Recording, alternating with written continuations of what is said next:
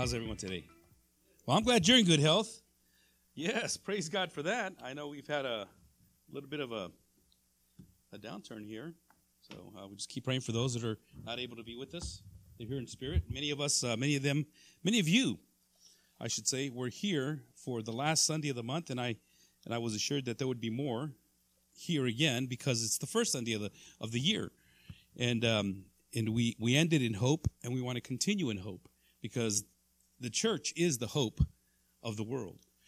Um, as we started off in First, Thess, uh, First Timothy, Timothy, by the way, the, the name Timothy, uh, Timotheos, is um, is one who uh, honors God. If you know anybody, his name's Timothy. That's what his name means in Greek. One who honors God. And Timothy is one who had honored God, and Paul noticed that, and he saw him, and he says, "You know, Timothy, I, I really, I really, I am really impressed at how your mother and your grandmother, and we'll see here in just a little bit, on how both of them uh, have been able to raise you and to teach you in, in the right in the right way. And it's interesting that because he was already a disciple, one that um, loved God, and uh, he he heard the message. I'm sure from one of the messages that probably Paul taught in Derbe or somewhere else, you know, where he was at. And uh, and so what what uh, Paul did is he says, you know, I want to take you under my wing. And for 15 years, Paul discipled this man. For 15 years, he discipled him and grew him up in the faith, where he came to be known as my true child of the faith. As a matter of fact, he was Paul's spiritual son. He gave him that uh, that that that very beautiful type of connection. This um, uh, this connection that they had as as a father and a son and and he would talk to him in such a way. He would uh, actually, I'm sure he he even reprimanded him in such a way. He reprimanded him, he talked to him, and he loved him like a father would a son. And uh, and and so he left Timothy in charge of overseeing the church in Ephesus. Timothy was a young man, couldn't have been more than 20 years old, some people believe, but he was also, as I said, one that honored God because of his upbringing. Now, just because we're brought up in the church doesn't mean that we have have it all together. As a matter of fact, if you're brought up in the church, sometimes I think it's a little dangerous to really think about, um, you know, that you you have it all together. You were brought up in the church, so therefore you're you're good. You know, you're you're coming in under your mom and dad's uh, coattails, and but but really, every one of us have to come to a point where we recognize our sinfulness. We recognize that we are lost. That we recognize that we're sinners, and we recognize that we need a savior. And so, in, in this case, as Paul had taken up Timothy, he started to share with him and talk to him about the things that needed to happen in his life. And because Timothy just soaked it all up, Paul says, You're ready. You're ready to be the next leader of this church. And it didn't happen overnight.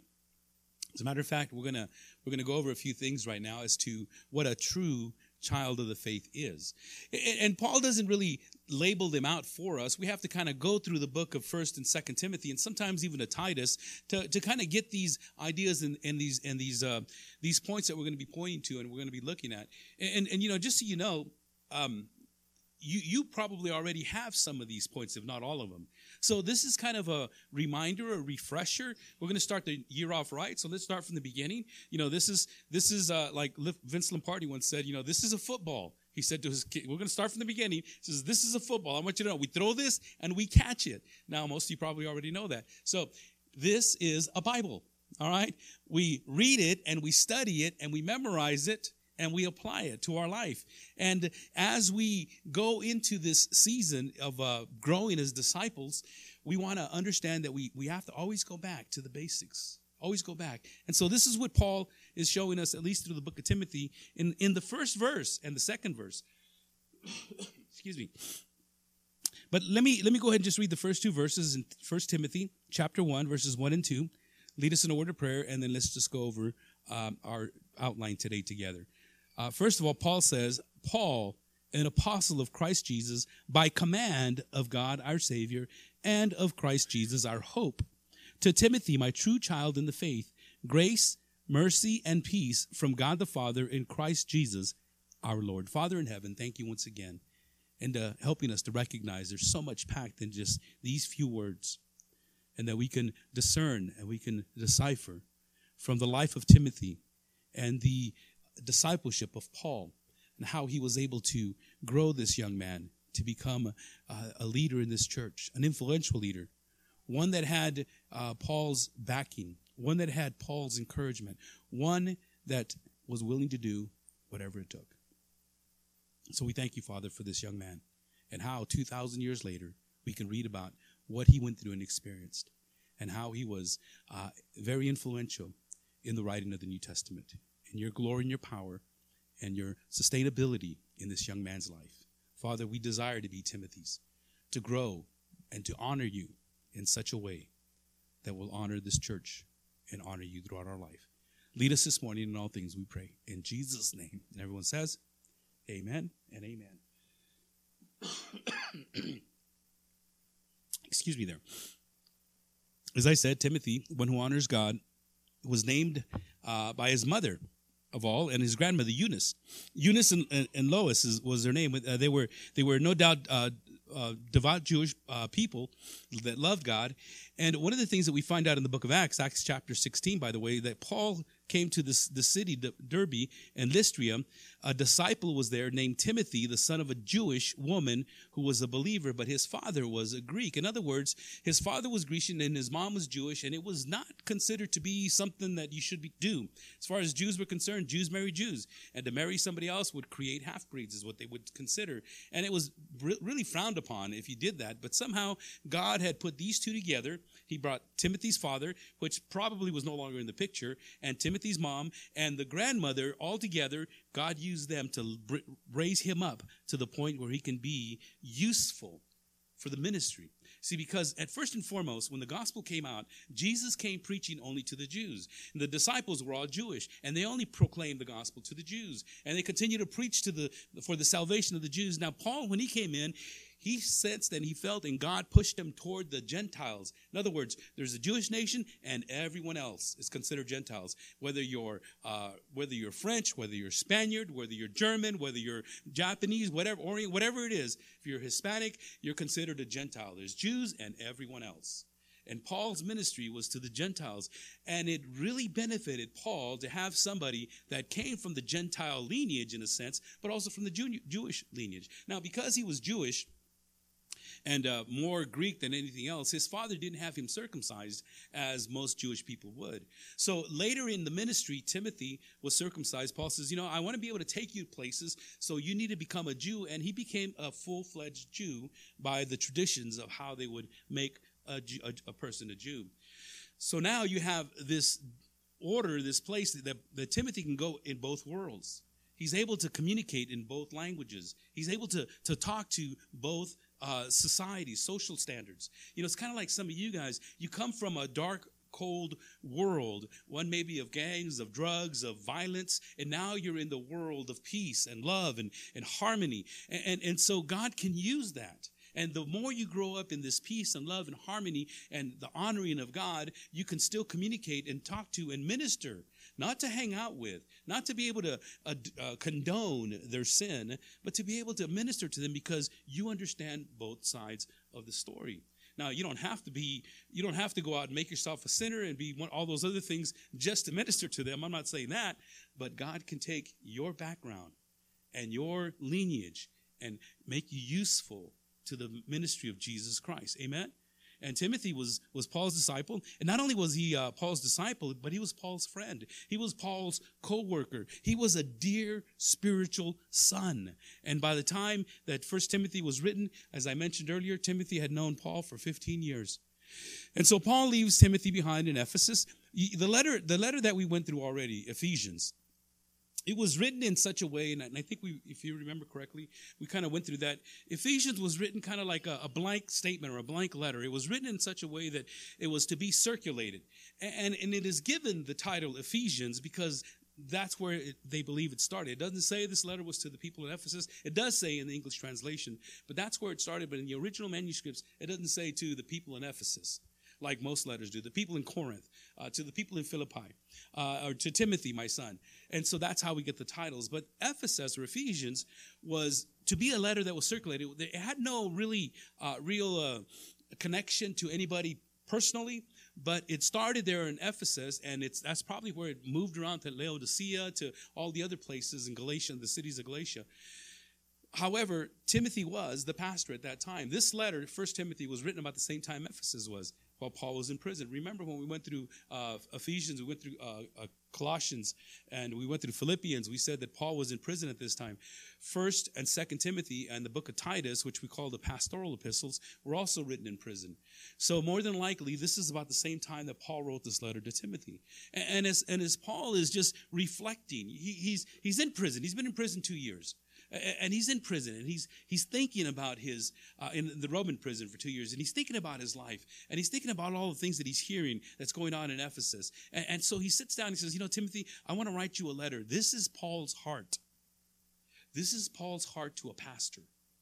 This letter is a letter to those of you that are in ministry and consider to be those working. Don't necessarily have to be a pastor but this is paul's pastoral letter to his pastor son and those that he is going to minister to. And, and, and, through the book of Timothy, the letter of Timothy, we find there's direction uh, as far as the, how the church ought to conduct itself because it is the pillar and the buttress of truth. We find on how it is that we are to disciple, how it is that we are to pick our leaders, how it is that you're supposed to uh, comport yourself in the house of God. And Paul is so uh, passionate about the church and the body. He says, I want you to keep it pure. As a matter of fact, right after we get through this part right here, the very next step, Paul's dealing with, uh, with heresy. He's dealing with false prophets. He's dealing, you know, if you, if you look at it in verse 3, he says, As I urged you when I was going to Macedonia, remain in Ephesus so that you may charge certain persons not to teach any different doctrine, nor to devote themselves to myths and endless genealogies, which promote speculations rather than stewardship from God, that is, my faith.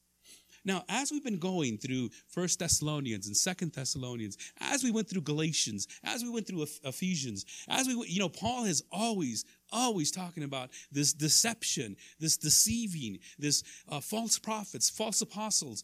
Jesus told us in Matthew 24 during the last days, and, and I'm sure some of you felt that earthquake. They call it a foreshock uh, because it was there was no aftershock. So people are getting ready because that means. And I don't know if any of you guys have ever heard of a foreshock. It's probably a new term. They're trying to scare everybody. I don't know, but you know they, they called it a foreshock. In other words, something greater is going to happen. So right away, people go to the Bible and say, well, there's wars and rumors of wars. There's going to be earthquakes in diverse places, and we've never had an earthquake in Lytle Creek. You know, well, well, yes, we do. That's where the San Andreas Fault goes through. I mean, it's, it's just that whole line goes right underneath my house up that way. So, you know, if there was an earthquake that was centered underneath my house, people would, oh, wow, there was an earthquake at your house. Well, I sit on the San Andreas Fault. We all sit on the San Andreas Fault, okay? So it's going to happen. However, people start to worry, just like the war of Israel. Is this the end time?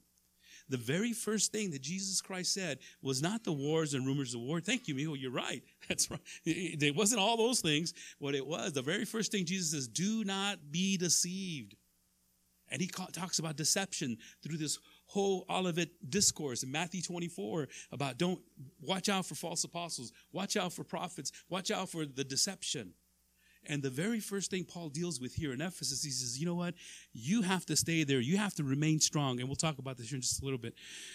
And instruct people and teach people that they are not to be teaching any different doctrine.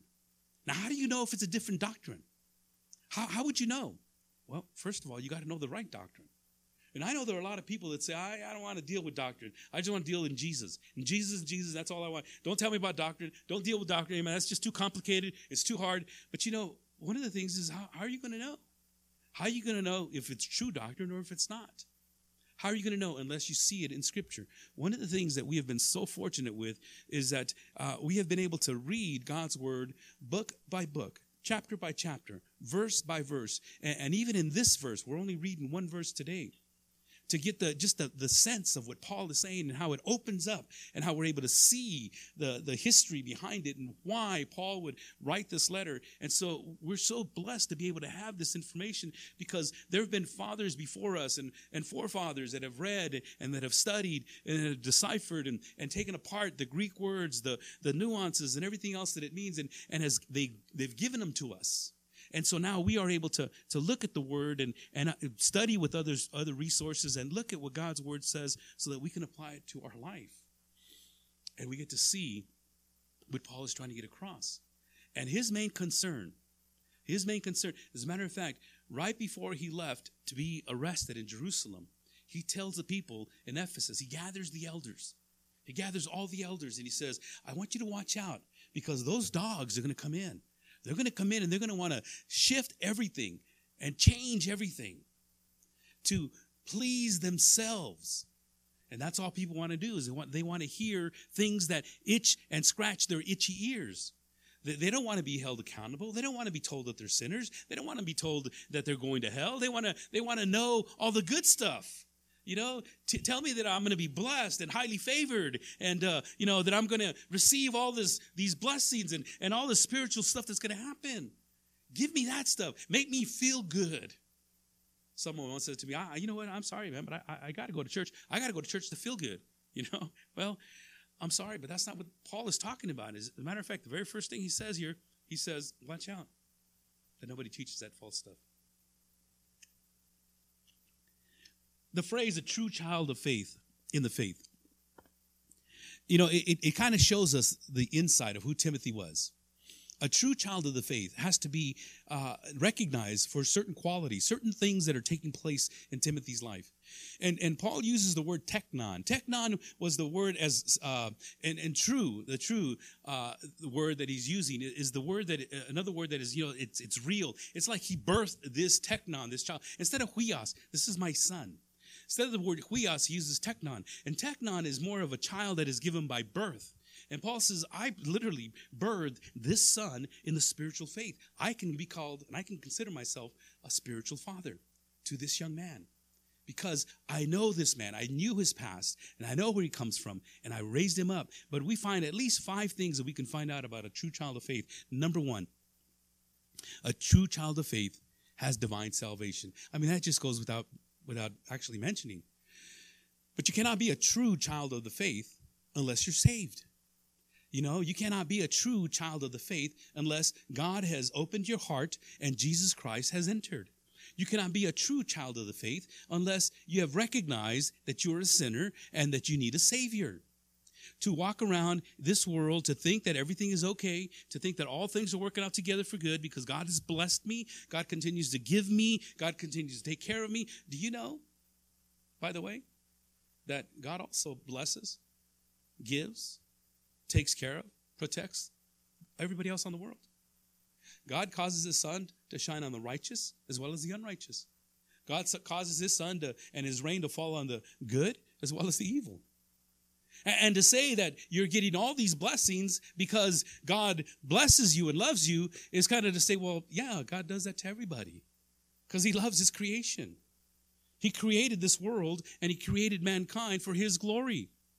And he wants you to give back the glory to him. Unfortunately, for a lot of people that aren't being uh, blessed, I guess you would say, because because there's there's two types. There's grace. God gives grace to everybody.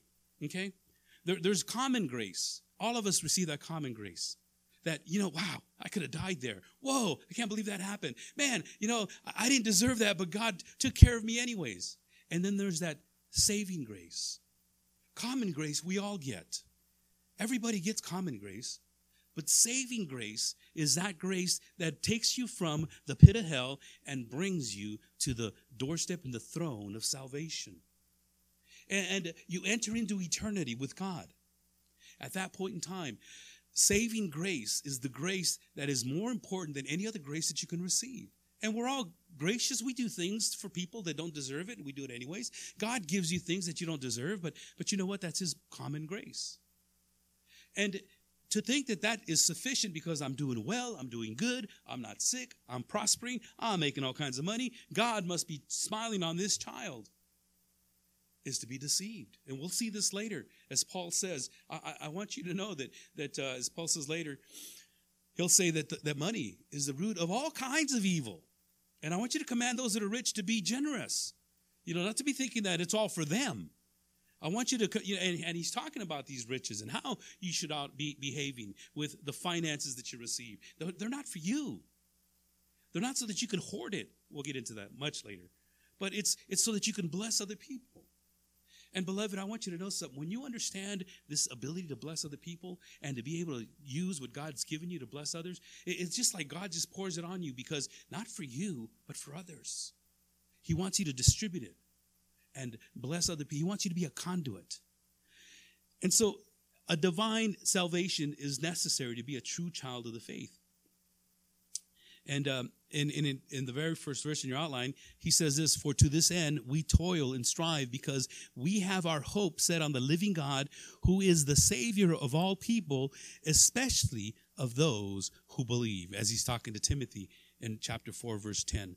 And as a matter of fact, in 1 Timothy 6, he calls Timothy a man of God. Oh, you man of God. He says, You are a man of God. I know you are because of your salvation, because of your faith. He was not only called uh, uh, the eternal, uh, eternal life to God, but he also publicly confessed his faith in Christ. Somewhere down the line, in, in 2 Timothy 1 5, it says here, I am reminded of your sincere faith, a faith that dwelt first in your grandmother, Lois, and your mother, Eunice. And now, I am sure, dwells in you. I can see that faith, I can sense it. I know that you are a true child of faith. you know how I know you're a true child of faith? Because you act like it. Because number one, you're saved. You have this divine salvation. Yeah, you're dedicated to a life of humble service. Because you're you're determined sound doctrine because of the way you live your life. Just like I know uh, a beautician. I know that they are a beautician or a hairstylist because of the way they cut hair. If I go to somebody and I says, "Hey, uh, can you come?" Oh yeah, I can cut your hair. Sit down right here, and I come out with you know this hair out this way and that way all cut up and crooked and everything. I'm gonna have second thoughts about it. I don't think you're a beautician. I don't think you're much of a stylist. As a matter of fact, I think you messed up my hair. Thank God it grows quickly. If you go to a chef and he says, I've been to the finest schools, I've got the finest books, I've learned so much from so many different chefs, and, uh, you know, I've cooked up the best meals for all sorts of people, and he invites you over to his house, and then you sit down and you go, What in the world is this? And you know, you know that that's not scrambled eggs. You know that that's not an omelet. Something went wrong here. How do you know that of a true child of faith? Because of how they comport their life. I don't care what you say. It doesn't matter how you express it. It doesn't matter what you think or what you believe. It's a matter of how you respond in certain situations, how you act. See, doctrine, we're going to see here in just a bit doctrine. Doctrine determines your behavior. And Paul was instructing Timothy to be careful to make sure that no one comes in with anything different. As a matter of fact, um, as I was saying, you know, the circumstances of Timothy's conversion was one that that was very uh, was very easy and uh, and simple to see, only because of who Timothy was. And uh, there were those in Ephesus in the in the church where he was at. There was those in Ephesus that weren't as committed to the essential truths. Some some that uh, were wanting to be leaders. As a matter of fact, in 1 Timothy 1 3, this is not in your outlines, but in 1 Timothy 1 3, it says, As I urged you when I was going to Macedonia, remain in Ephesus, so that you may charge certain persons not to teach any different doctrine. There were teachers there. There were those that were teaching different things. And he heard about this. Paul heard about it. He says, I want you to stay here and watch them and connect with them and also reprimand them. Do so. As a matter of fact, we'll learn later that Paul instructs Timothy to do this in public so that other people can recognize and realize that you got an eye on this church. Do this in public. And, uh, you know, to do that in public today, it's, it can split a church. People get upset. Well, I really believe that he was okay. Doesn't matter what you believe. Well, I really think that he was, you know, that she should have been a pastor. Well, I don't care what you think. What does the Bible say? And Paul will tell Timothy much later, says, I, I do not permit a woman to teach or to, or to lord it over men. He'll say, Yeah, you got to, okay, well, but what does the Bible say? And salvation in your life will show what it is that you are, just like anything else. If you tell me you're a painter but don't have any experience in painting, I'm going to not believe that you're a painter. If you tell me that you're in the military and don't know how to shoot a gun, I don't think you're going to be, I'm not going to believe that you're in the military. Everything you do is because of what you know. And if you say you're a Christian, beloved, do it. Be a true child of the faith. As a matter of fact, later on in 1 Timothy 1 6, it says here that certain persons, by swerving from these doctrines, by the way, have wandered away into vain discussions. In chapter 4, verses 1 and 3, Paul will say this Now, the Spirit expressly says that in later times some will depart from the faith by devoting themselves to deceitful spirits and teachings of demons, through the insincerity of liars whose consciences are seared, who forbid marriage and require abstinence from foods that God created to be received with thanksgiving by those who believe and know the truth. In other words, Paul says people are going to start judging you by, you know, don't get married or be careful who you marry, or you can marry whoever you want. Uh, don't eat that food. You have to be a vegetarian. You know that the first people who created were, were created as vegetarians? Yeah, I also know that they were created naked. You know, and they, they walk around with clothes on, so something has changed.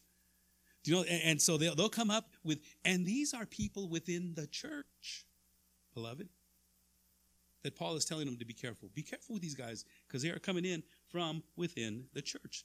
Look at 1 Timothy chapter 6 verses 20 and 21. Again, this is not in your outlines, but here it is. Oh, Timothy, he says, guard the deposit entrusted to you. Avoid irreverent babble and contradictions of what is falsely called knowledge. For by professing it, some have swerved from the faith. And so you can recognize this. You can see it. A true child of faith is one that stands for the faith. Number two, a true child of, a true child of the faith has a devoted obedience a true child of faith has a devoted obedience. In 1 Timothy chapter 4 verse 12 in your outlines it says this, let, no one despise you for your youth, but set the believers an example in speech, in conduct, in love, in faith, and in purity. Paul knew that Timothy was so devoted, he was obedient, he understood what he had to do, and Paul says to you know, I want you to set an example because I know you can do that, Timothy. You've shown me that you're a man of God. Oh, man of God, you've shown me that you have divine salvation. Now have this uh, devoted obedience. And the New Testament over and over again talks about true believers living a life pattern of obedience. Again, if you're a believer, you obey. As a matter of fact, Jesus said this in John 14, 15. If you love me, you will keep my commandments. There are a lot of people walking around saying, "Oh, of course I love Jesus. Oh man, you know I love. Everybody loves Jesus." But you're living in sin, literally. You're living with somebody that you say is your fiance. Eh, you know, a fiance not in the traditional sense, but a fiance. You're living in sin. Your life, your mouth, your heart, everything that you do and say and, and live. Well, of, of course, not on Sunday mornings where you're at church. Thank God. obey my commandments. He says, if you love me, keep my commandments. John 14, 21. Whoever has my commandments and keeps them, he is who loves me. And he who loves me will be loved by my Father, and I will love him and manifest myself to him. John 14, 23. Again, Jesus said and answered, If anyone loves me, he will keep my words, and my Father will love him and will come to, to him and make our home with him. In other words, over and over again, we are looking at this a little bit later as Paul is talking to not only Timothy and Titus, these three letters that we call the uh, pastoral epistles.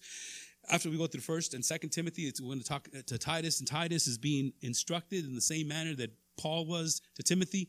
And he tells Titus, he says, show yourself in all respects to be a model of good works. In your teaching, show integrity, dignity, and sound speech. And the rest of that verse says this, that cannot be condemned so that an opponent may be put to shame, having nothing evil to say about us.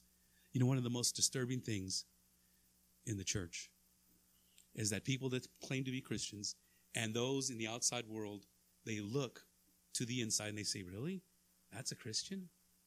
I've shared this story with you many times before because it's so relevant even now. That one day we I went to this this yard to pick up some material from uh, the, the, yard that, that I was at, and and I needed it for the church. And the guy says, "So what are you guys gonna do with it?" He says, "Oh, we're using it for the church. We're gonna be doing this." Oh, he says, "I go to church," and his colleague says, "You go to church?" I go, I mean, just as plain as a you go to church. And I told the guy, says, you know, that's not a good thing you know that right now after all these weeks or months or however long you've been working with this guy you tell him or he's finding out now that you go to church apparently there's a disconnect there somewhere you don't want others especially those outside uh, to, to look at your life as an opponent and he can he, he, you know when he looks at your life and he hears what you're saying and he sees okay you know you can put them to shame it doesn't matter what they say God's good works are not grounds for salvation. Not that you're going to be saved by getting doing good stuff, but it is the, the person that is saved that do that does good things. It's the person that is willing to devote themselves to the teaching of Scripture and then doing what they say. The reason we work so hard is not to be saved. The reason we work so hard is because we say, you know what, God, thank you. What else can I do for you? What else can I do for you? What else can I do for you? It's like I cannot do enough. I cannot outgive God. In 1 Timothy chapter 4, verse 6, not in your outlines again, Paul says this If you put these things before the brothers, you will be a good servant of Christ Jesus, being trained in the words of the faith and of the good doctrine that you have followed. Paul keeps talking about this doctrine. He keeps talking about this doctrine. I want you to learn this doctrine. Study to show yourself approved, a workman that does not need to be ashamed. In 2 Timothy, we'll see that. Paul keeps telling learn the word, learn the word, know the word, know the word. I'm not going to give you anything else of what the word says. I want to give you the word. And uh, in, in 1 Timothy chapter 5, he's talking about the widows, the younger widows that have that, that aren't married and they're kind of being busybodies and wandering around. And then he says, you know, some of them have already strayed after Satan because they've already tasted their freedom and they're doing whatever they want. And, uh, and so it, it kind of comes down to what we talked about before in First John chapter 2. He says, They went out from us, but they were not of us. For if they had been of us, they would have continued with us. But they went out that it might become plain that they are not of us. You ever wondered why it is that it seems like a person that's on fire for Jesus, on fire for Jesus, all of a sudden he just takes off, goes back to the life that he used to live? Well, what was that? Well, Paul says, well, they were never of us. I mean, you can only fake, fake it for so long. You can only fool so many people for so long. You can only go so long before falling apart. And Paul says, and John says, well, the reason they went out of us is because they were never of us. That's why. You can only fool certain people certain You can't fool you can't fool God. You can't fool him at all.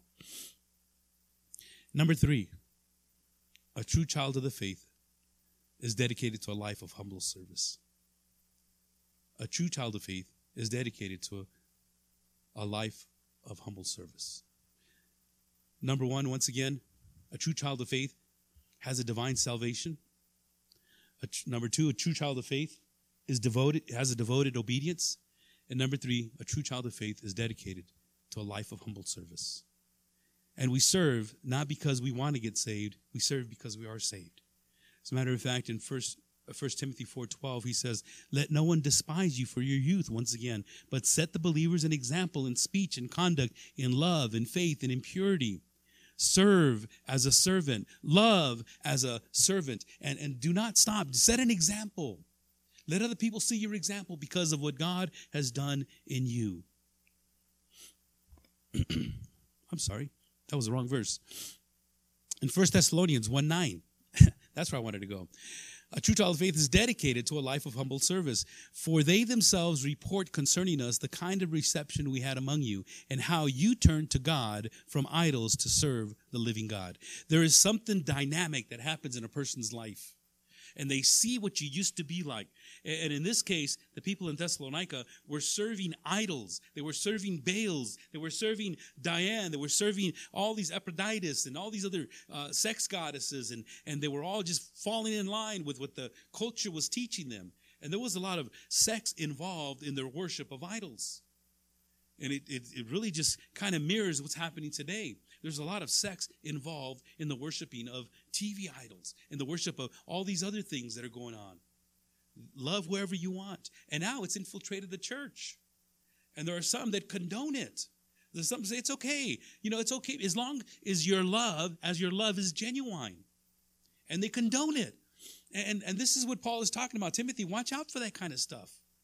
And he says to the, the, people, he says to the people, he says in Thessalonica, you know, that, that you, there's reports concerning the kind of reception that we had among you and how you turned to God from idols to serve the living and true God. And how you, you recognized that you were a sinner and that you needed saving. Salvation is marked by a servant's heart. You want to serve. There's some of you that serve just automatically. You do so because that's just in you. And some people don't don't do it that way. Some people can't.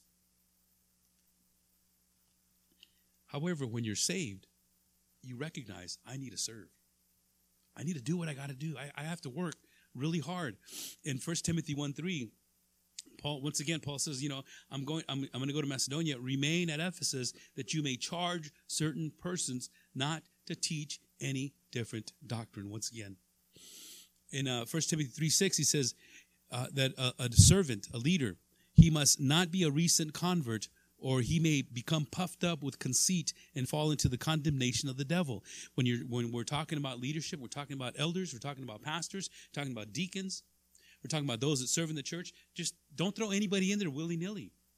Just because they're they're faithful, just because they've come to church, just because they they work hard, just because they're uh, you know prosperous in the community, just because they look good, don't do it. Try them out.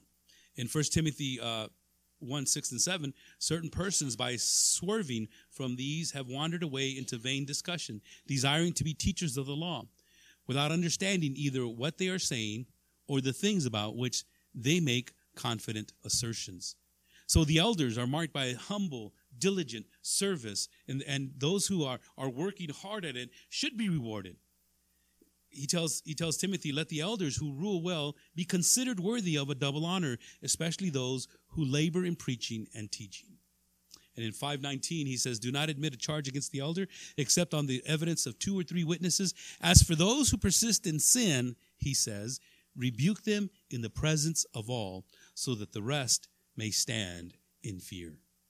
And as I was saying a little while ago, sometimes this is very, it'll tear a church apart, especially in our culture today. All I have to do is reprimand one person, and that person could ripple effect to everybody else. And, and then because we have such an open borders type of thing in the various churches, what will happen is they just go to the church right down the street, cause the same problem there, then go down to the church the next next next street, and they'll do the same thing over and over and over again as they go on. You know, in Ephesus, it was just this one church. In order to go to another church, you had to go to a different city. So it was kind of a, it, it wasn't a discipline in a sense to kick them out, but it was more of a discipline to help them grow. It wasn't to, to get rid of people, but it was to help them to, to see to see that you, you have to grow in your maturity and you have to blossom in what you're doing because it's it's affecting the rest of the church. And in today's cultures, because we have so many different churches now, you know, I, have had people that have come and, and you know that, that, that, have been here, and I've talked to them, and, and I talked to their pastor, and we come to find out there was a mutual disagreement, there was a mutual whatever it was, and so we, we, we try to, to help to mend, not to break up. We want to mend the churches. We want to keep our churches as well uh, in that same manner. And so, so those are the things that, that, that portray or look at, and those are the characteristics of a true child of faith. He has a divine salvation, he's devoted obedience, he's dedicated to a life of humble service, and number four, he's determined, he has a determined sound doctrine. He has a determined sound doctrine. Doctrine, as a matter of fact, always determines behavior, by the way. You're going to act out on what you believe. You're going to do what you know. If you believe it to be true, that's what you're going to do. And this is why information is more than just information, it has to be transformation. Paul, Paul says to the people in Rome, chapter 12, he says, Do not be conformed any longer to the pattern of this world, but be transformed by the renewing of your mind. Our mind has to be renewed into thinking the way the Bible teaches us to think and to do what the Bible teaches us to do. Some people might call that brainwashing. And you know what I say to that? Yeah. you got to get your brain washed because your brain is cooking on something else your brain has been inundated by this culture, by these rules, by this everything else. And you have to be transformed, changed. Not, not to follow lockstep and barrel like everyone else here. We're not cookie cutter churches. We take your, uh, your ability and, and who you are, we take you as an individual that God has created and help you change the way you think because naturally and the way it's going right now, this world has been so effective in changing people's minds. You know, most, most kids don't even know who Adam and Eve is anymore. I remember one time I was teaching a group of kids. I said, "Oh yeah, I'm gonna talk, talk to you guys about original sin." They go, "What's that?" Oh, it's about uh, you know the, the, very first people, Adam and Eve. Adam and who? Adam and Eve. You know, and these are high school kids. And and it's it's it's interesting that many people don't even know the the very gospel message. People think that the gospel message is my testimony. People think the gospel message is music. Oh yeah, I hear gospel all the time. I love some of those songs. Many people think the gospel message is you know just to, feel, to feed the poor. I mean, we should feed the poor. We should listen to godly music. You, you know, you, you should hear a testimony or two, but that's not the gospel. Now, most people don't even know what the gospel message is. And, and what's happened is sound doctrine. And, and, you know, as I said earlier, some people say, I, I, don't, I don't want doctrine. Just don't get my mind all muddled up in that. Just give me Jesus. Which Jesus? Well, the Jesus of the Bible. Which Bible? You know, the, the Bible, Bible. I go, are you talking about the Quran? Because the Quran says that Jesus was just a teacher. Or are you talking about the, the Mormons' Bible? This is, Mormons say that Jesus and, and the devil are brothers. Or are you talking about the Jehovah's Witness Bibles? Oh, the Jehovah's Witness Bible. Which, which Bible? Well, the Holy Bible. You see, that's why you need doctrine. You need to know. You need the information. Because otherwise, you're going to fall on anything else. And there are a lot of Bibles out there, beloved. There are a lot of things that are out there that, that sound true. And they sound good. And because they sound good, you know, hey, well, that must be right. Well, they're being blessed. Look how great they are. Look how big they are. You can say that about the Jehovah's Witnesses as well. Uh, you can also say that of the Muslims. Look at their faith. They're willing to die for their faith. They're willing to die for a lie. And, uh, and so, yeah, we need to have right doctrine. And so, when we have a determined, sound doctrine, you can be a, a true child of the faith because you know what the word says. And we go through the word, as I said, and we'll go through the chapter by chapter, verse by verse, just so that we can see how Paul is teaching his uh, recipients. 1 Timothy 4 6, if you put these things before the brothers, you will be a good servant of Christ Jesus, being trained in the words of the faith and of the good doctrine that you have followed. 1 Timothy 6 2 4. Teach and, in, and urge these things. If anyone teaches a different doctrine and does not agree with the sound words of our Lord Jesus Christ and the teachings that accords with godliness, he is puffed up with conceit and understands nothing. And in Acts chapter 2, verse 42, as I said earlier, and they devoted themselves to the apostles' teachings and fellowship, to the breaking of bread and of the prayers. You have to remember that when Jesus Christ came on the scene, there was a religious system of 8,000 years plus that the Jewish people had been following. And all of a sudden, Jesus comes in, a Jew. He didn't come to abolish the law, but he came to fulfill the law. And he starts showing them how to live this out. And they're saying, oh, wait a minute, that's not in our doctrinal teaching. That's not in what we believe. You know, what happened to the Sabbath? What happened to the foods? What happened to, you know, hey, you know, what happened to all these things? And Jesus is teaching them, you're not putting it into practice. You're not living it out. You're not giving it to the Gentiles. And Jesus is, and that's why he's murdered. He's murdered because he, he wanted to change things. And people were believing him. And so as they started to grow and realize that they, they what they had done and it didn't matter to them. They go, but that, that's, we did that. It, will all be squashed. But the disciples, what they did is they gathered together. Look, here's what the Bible says, the Old Testament. Here's what, and here's what Jesus Christ did. And it all matches up. And so that's why they devoted themselves to the apostles' teachings and to the fellowship and to the breaking of bread and of prayer. Beloved, we like to devote ourselves to the teaching of the Bible, the apostles. We love to fellowship with one another. And beloved, if you stick around long enough today, this afternoon, you're going to see that we love to break bread together. Amen? because we have, oh, oh, that's not time yet. I was going to get ready to pray and let's go. We're almost there. We have some bread breaking to do because we love you. We love each other. We need to spend more time together. They did it daily. Every day they did this. I think you would get tired of me after a while. You know, you got to go home, Pastor. I got no more food. But they did this daily because they were being fed not only physically, but they were learning from the apostles. They were learning what Jesus Christ taught them. And, Jesus himself, he said this. He says, You know, there, there are a lot of words out there, but you got to take the words that I'm giving you. In Matthew chapter 7, verse 24, he says, Everyone then who hears these words of mine and does them will be like a wise man who built his house on the rock. And the rain fell, the floods came up, and the winds blew and beat on that house, but it did not fall. Why? Because it had been founded on the rock. Jesus Christ is our rock. He's got the information and he's got the words that are rock solid. And yes, you know what? Rains are going to fall.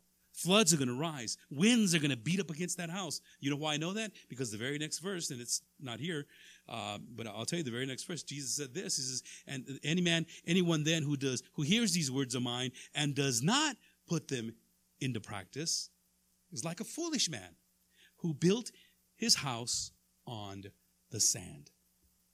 Because the same rain falls, the same floods rise, and the same winds blow and beat on that house. And guess what? It does not stand because it does not have a solid foundation.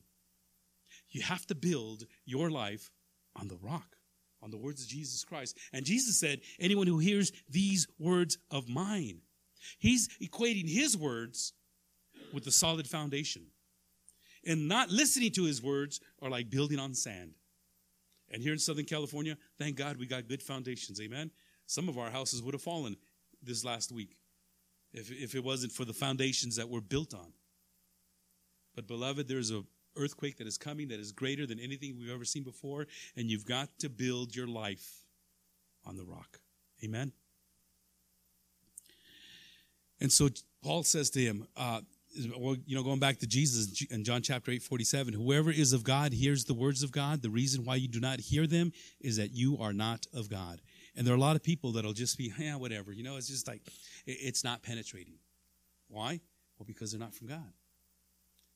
I, I don't know how else to, to point that, but Jesus is saying that. He's talking to the religious leaders. He's talking to those people that have perpetrated this 8,000 year old religion. He's talking about those that claim to be uh, lovers of God. He's talking to those that, that wore the, the fancy suits and said the fancy prayers and did the fancy traditions, did everything according to the law. He's talking to those guys that really believed that they were on target for God. And he says, but the reason you can't hear what I'm saying is because you just can't hear, because you're not from God. You see, he goes on to say here a little bit later, Jesus does. He says, you, you, know, you're slaves. He says, We're not slaves. We're fathers of Abraham. How can you say that we're slaves? He says, Well, if you were fathers of Abraham, you would know who I am. But because you are not fathers of Abraham, you are fathers, uh, you are children, you are children of the father, Satan. You're children of the devil. For Jesus, it was cut and dry. It was in or out. It was black and white, left or right. It wasn't maybe they're just, uh, you know, following a different religion, or maybe they're just a little bit mixed. No, for Jesus says, you're either a child of God, a true child of, of the word or faith, or you're not. You're either a child of God or you're a child of Satan. That's it. There are no thousands of religions in the world. There's only two the sheep and the goats, the good fish, the bad fish, the wheat and the tares, the, the sheep and the wolves over and over again, Jesus points out there's only two. It's only God and Satan. And to deceive ourselves, thinking, well, we're okay as long as I believe a little bit and hang out over here and get a little bit of this and a little bit. No. And Jesus is talking to these religious leaders like he's telling them, you guys are not true children of faith. He tells them straight up in their face, you are children of the devil. That's who you are. Because you do your father's deeds. And what do they do? They crucified him. So Paul tells Timothy in 1 Timothy 4:11, command and teach these things. And again in 6:2 he says, teach and urge these things. And uh, 1 Timothy 1:7 he says, desiring to be teachers, uh, these people they understand nothing, and they, they're they're just making things up. Paul says, and it's interesting that in verse 20, in uh, chapter 1 verse 20, Paul points out some people. He points out a couple of people in there. He says, among whom are Hymenaeus and Alexander, whom I have handed over to Satan that they may learn not to blaspheme. Can you imagine? Can you imagine if here I am talking to you guys about people that are doing evil in the church and I point them out? I give you their names. I say, these are the two people, they've caused a lot of damage in the ministry. People say, well, what's wrong with you? You know, gossiping about people. Here's two people. Here's two men. Here's two men that have gone down in, in infamy. For the last 2,000 years, people have known these two men, and, and there's others that Paul is going to talk about. There's others. Alexander is another one. Demas is another one. We'll see these men that just caused a lot of damage, and Paul points them out, puts them on blast. Stay away from these guys. You got to stay away from people that are infecting the church. That's why a true child of faith has a determined sound doctrine. He knows what he believes because he studied the word. He's he's meditated in the word and he lives in the word. Number 5. A true child of faith has a daring conviction. Has a courageous conviction. Has a strong conviction. He knows what he knows and he's going to do what he does because he knows what he knows that he knows what he knows. And he knows that he's built his life on Jesus Christ, the solid rock. All of the ground is shifting sand. Everything else around is just hearsay. Things keep changing in the world, in the culture, in society. Things keep changing in politics and, and in social norms. Things keep changing and changing, but God's word has always stood the test of time. Those who make an impact for the cause of Christ must have this courage of conviction of their convictions. And I keep going over this verse, and I keep coming back to it again. What Paul says in 1 Timothy 8, 1, 18 through 19, this I this charge, the word charge that he's using here is a military word. This command, I am ordering you as a soldier. Later on, Paul calls him, now we'll see this here in just a bit. Later on, Paul calls him a, uh, a true soldier of the faith. But he says, This charge I entrust to you, Timothy, my child, in accordance with the prophecies previously made about you, that by them you may wage the good warfare, holding faith and a good conscience. Says, I want you to wage the good warfare. I want you to fight the fight. Uh, this is a command from the highest authority of all, all armies in the world or in the universe, the commander in chief the, the captain of the hosts, this is coming. Hold on and wage this good warfare. This is a command that Paul gave Timothy. This is a command that Paul is giving us. This is a command that God has instructed and given to us. Oh, Timothy, in first in chapter 620. Oh, Timothy, guard the deposit entrusted to you. Avoid the irreverent babble and contradictions of what is falsely called knowledge. People in Ephesus were doing what they wanted to do. They lacked the convictions of their pastor. They were compromisers, men not qualified to be elders. But yet they were out there trying to teach and lead and, and help, doing it, uh, doing it all for their own vainglory. And this courageous faith can be squashed. That's what happened to Timothy. Timothy was getting nervous. He was an anxious young man. He stuck to it. He had faith. He had sound doctrine. He had sound teaching. He had good examples. He had a godly demeanor. He was constantly praying. But, you know, it gets discouraging sometimes when the pastor looks out and says, Man, where'd everybody go? It gets discouraging sometimes when he starts seeing all this backbiting and infighting. It gets discouraging when the church starts to follow the world instead of the word. It gets discouraging for a pastor sometimes when he when he realizes that the people that he's talking to and that he loves and that he visits and he preaches to and he gives his life to and has given his life to serve don't like him. Talk bad about him. Talk bad about his family. It gets discouraging for and Timothy was just the same way. You know, one pastor once said, you know, I love church. Church is great if it wasn't for all the people. You know? But that's what we have.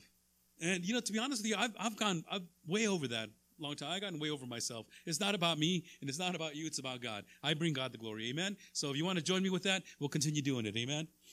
The more you continue joining to glorify God with me, I'll continue preaching. And until that day comes, uh, uh, or I or I give up, well, I'm not going to give up either. My life gives up, I should say. I'm going to be here. And to God be the glory. And, and, and so so but you know sometimes and some, sometimes I need this verse. And, and I, I cannot lie. Sometimes I need 2 Timothy 1, 6 through 7, where Paul says, For this reason, I remind you, Pastor Sal, to fan into flame the gift of God, which is in you through the laying on of my hands. For God gave us a spirit not of fear, but of power and love and self control. You may be discouraged as well with life and with faith or the church or whatever it is that you're doing, I want to remind you in the same manner, in the same vein, to fan into flame the gift of God which is in you. And the gift of God is salvation. See, for all have sinned and fallen short of the glory of God. For the wages of sin, you have to work for wages. For the wages of sin is death. But the gift of God is eternal life fan in the flame that eternal life, recognizing that this world is not your home. You're just passing through. Fan in the flame what God has placed inside of you. It's a good deposit. It's a seal. The Holy Spirit has sealed you. He's guaranteed it. God holds you in his hand. Jesus holds you in his hand. The Holy Spirit has sealed you. I, what more do you need? You're living in eternity. If you've accepted Christ as your personal Savior, if you've committed your life to Jesus Christ, and you are living in eternity right now, you don't have to die to get to eternity. You are in eternity right now because eternity is forever. It's from the beginning to the end. There is no beginning and there is no end. Eternity is always. So if Jesus Christ died for you and he's placed it to give you eternity, then eternity is already here for you. Fan that into flames. Let that just burn within you and see what God can do. Wow, I'm already in. Uh, there's nothing. Uh, nobody can do anything to me. Forget the, the left or the right or the political system. Forget the enemies of this world or forget the enemies of the United States. Forget the politics. You know, forget Satan. What can he do to me? I'm already in eternity. Fan in the flame that and see what God can do. Amen? Put that in, just start stoking that fire and blowing it and just fan it in the flame, fan it in the flame. And, and you know, you've seen a fire, you, you want to fan it, you want to blow on it, you want to get a billow and, and just let it grow. Timothy, I'm sure, just stood just a notch higher that day. You're right, Paul. You're right. I can do this. I can do. I don't care what anybody else says. I can do this. We're going to find out. Timothy had, Timothy had a lot of opposition. He had a lot of false doctrine going on, a lot of false teachers. Everybody wanted to take him down one notch. He, th- he thought he was too. People thought he was too full of himself. He's just a kid. He don't know what he's talking about we'll find out that Paul says, you know, you, might want to drink a little bit of wine to settle your stomach because it looks like you got, sounds like you got ulcers. You might want to take, just take a deep breath, but fan into flame what's been given to you. Let me ask you to stand. We're going to get more in 24. Hey, I like that. We're, we're, we're going to get we're going to get a, a, lot more. Oh, okay, okay, I, I lost it. Never mind. but you know what I mean, though. 2024 is going to be the year where men are going to be challenged to discipleship. And we're doing that already. We got a good group. I say it's a good group, I, you know, because I, I, I, wanted to I wanted to start with at least one. Hey, we've doubled that already, right? and uh, you know, there's still room because I believe Jesus Christ. He called you a disciple. He didn't call you a Christian. As a matter of fact, it wasn't until Antioch. It was the world they called us Christians. But Jesus Christ called you a disciple. Let's pray. Father in heaven, I want to thank you again for your love and your, your protection. Thank you for all that you've done so far and given us this word. Lead us now as we all share the Lord's table. We pray in Jesus' name. Amen. we have what's called open communion if you've committed your life to Jesus Christ. And um, you understand what what it means to examine yourself, to check yourself. And uh, and if you've you've fallen short, you ask for forgiveness, and you move forward. We've all fallen short. Here today, we we share this Lord's table so that you can uh, be reminded of what Jesus Christ did on the cross, and also to look forward to be able to share this with Him again. So as we move forward from this point forward, just go to the, the back of the room and pick up a, a cup and a wafer, and we'll share this Lord's table together and I'll wait on you. Good. when Paul was teaching the people in Corinth about the Lord's Supper, he was reprimanding them because they were they used to have an actual meal that they would get together. And um, he says, you know, some of you guys come in and drink all the wine and get drunk, and eat all the food, and by the time those that have been working all day show up, there's nothing there. It's chaotic. Says, I, yeah, I don't understand what you guys are doing. But he said this For I received from the Lord what I also delivered to you that the Lord Jesus, on the night when he was betrayed, he took bread.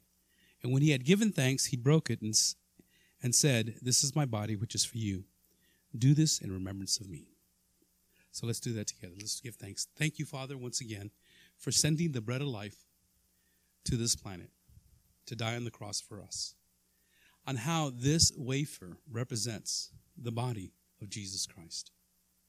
It gives us no blessing, it doesn't give us any salvation. It's a mere symbol, a very important symbol of the body that was placed on that cross. Father, we thank you for Jesus that died for us, we pray. In Jesus' name, and everyone says, Amen. And then he said, In the same way also, he took the cup after supper, saying, This cup is the new covenant in my blood. Do this as often as you drink it in remembrance of me. For as often as you drink this bread and drink the cup, here's the part I was talking to you about, you proclaim the Lord's death until he comes. Father, once again, we take this cup with the juice that represents your blood. The color, the consistency represents and looks like. But Lord, we know it's symbolic. And as Paul had said, every time we do this, we proclaim the Lord Jesus Christ's death on a cross. But and it causes us to look back at what he did for us, but it also causes us to look forward to the day that we will all share this together until he comes. So once again, Lord, we thank you for the juice and for this time that we're able to share this together, we pray. In Jesus' name. And everyone says, Amen. Father, we thank you for your word. We thank you for your promise and also for your correcting and the challenge on how to stand as a true child of faith. So lead us this morning out, out of here and uh, to our fellowship. I pray for the food that's been prepared, that you bless and nourish it, nourish us, and, uh, and nourish our fellowship, Lord as we grow together. Thank you once again for helping us to celebrate this first Sunday of the year together. We pray for those that are not with us, that have been uh, struck with this uh, sickness. Be with them and help them to, to get better and to, and to grow in you. I pray these things in Jesus' name. And everyone says, Amen and Amen. All right, stick around.